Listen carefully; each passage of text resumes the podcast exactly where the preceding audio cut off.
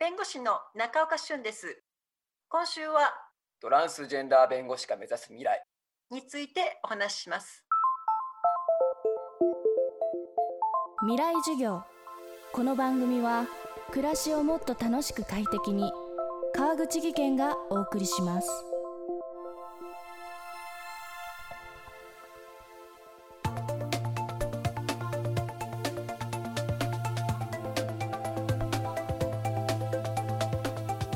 未来授業。今週の講師は男性として生まれ女性として生きるトランスジェンダー弁護士中岡俊さん。民事から刑事まで幅広い分野の法律相談に応じています。今中岡さんが注目しているのが性同一性障害特例法をめぐる問題です。現在日本で性同一性障害の人が戸籍上の性別を変えるためには成人で未婚である未成年の子供がいないなど6つの要件があります。その中には合理性を欠くものもあると中岡さんは指摘します。未来授業3時間目。テーマは性同一性障害特例法をめぐる問題。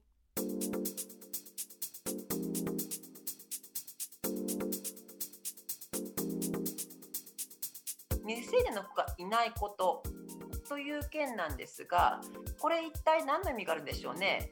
つまり未成年の子が子供がいると性別変更できない。これまでの、あのー解釈、まずこの福祉にに影響を及ぼす。この福祉に影響を及ぼす。それからもう一つはですね、あの家族秩序を乱す。こういった理由が言われているんですけれども、果たしてこの発想って本当に合理的なんですかね？つまり、女である父とか男である母を認めることになってしまう。で、あるいはそれがリンクして、えー子供の福祉に影響を与える。これ、まあなんか一見もっともらしいんですよね。一見もっともらしい。なんだけど、なんだけど、もうちょっとリアリティ持って具体的に考えていくと、それって本当に正しいの？ってなるんですよ。まあ、もうちょっとあの分かりやすい例挙げましょうか。例えば、私に子供がいましたと。まあ、実際子供いませんよ。いませんよ。で、そのことの関係でもお母さんになってますと。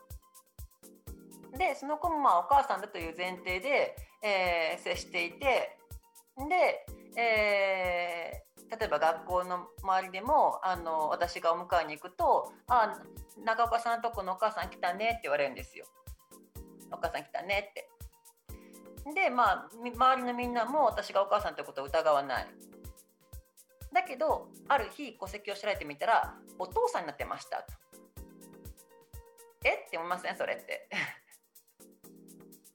そう自体が生じるわけなんですよね。じゃあもうこれお母さんに変えりゃいいやんというふうに私は思うんだけれどもだけれども子供がいたらあのこ子供が混乱するから、えー性別戸籍上の性別変えられないっていうこういう法律なんですよ。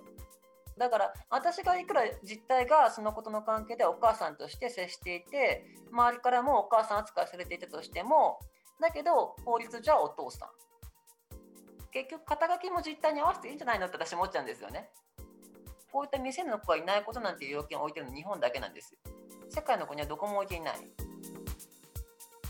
また性同一性障害の人が戸籍上の性別を変えるための要件の一つ未婚であることこれは同性婚が認められていないことともリンクしています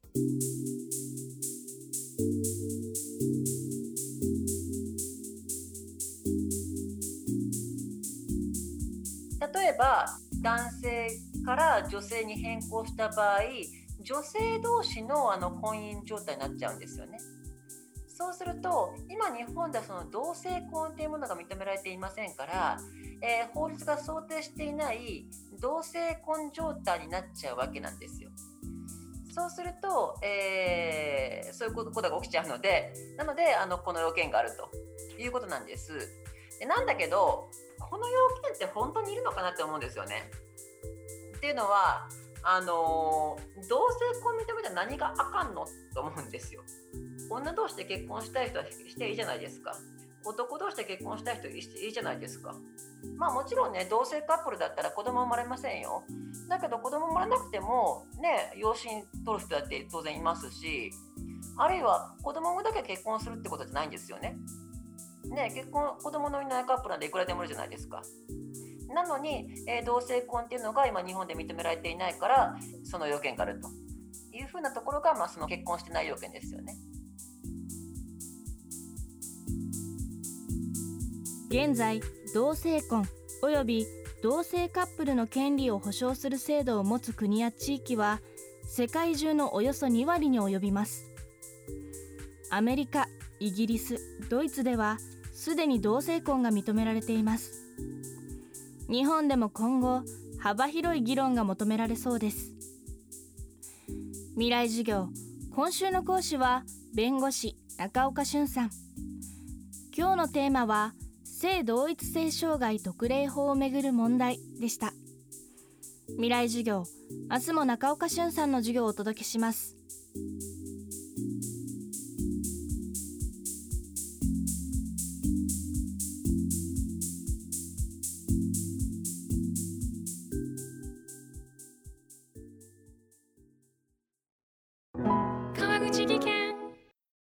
階段での転落。大きな怪我につながるので怖いですよね。足元の見分けにくい階段でもコントラストでくっきり。白いスベラーズが登場しました。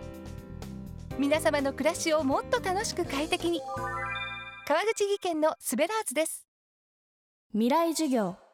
この番組は暮らしをもっと楽しく快適に川口技研がお送りしました。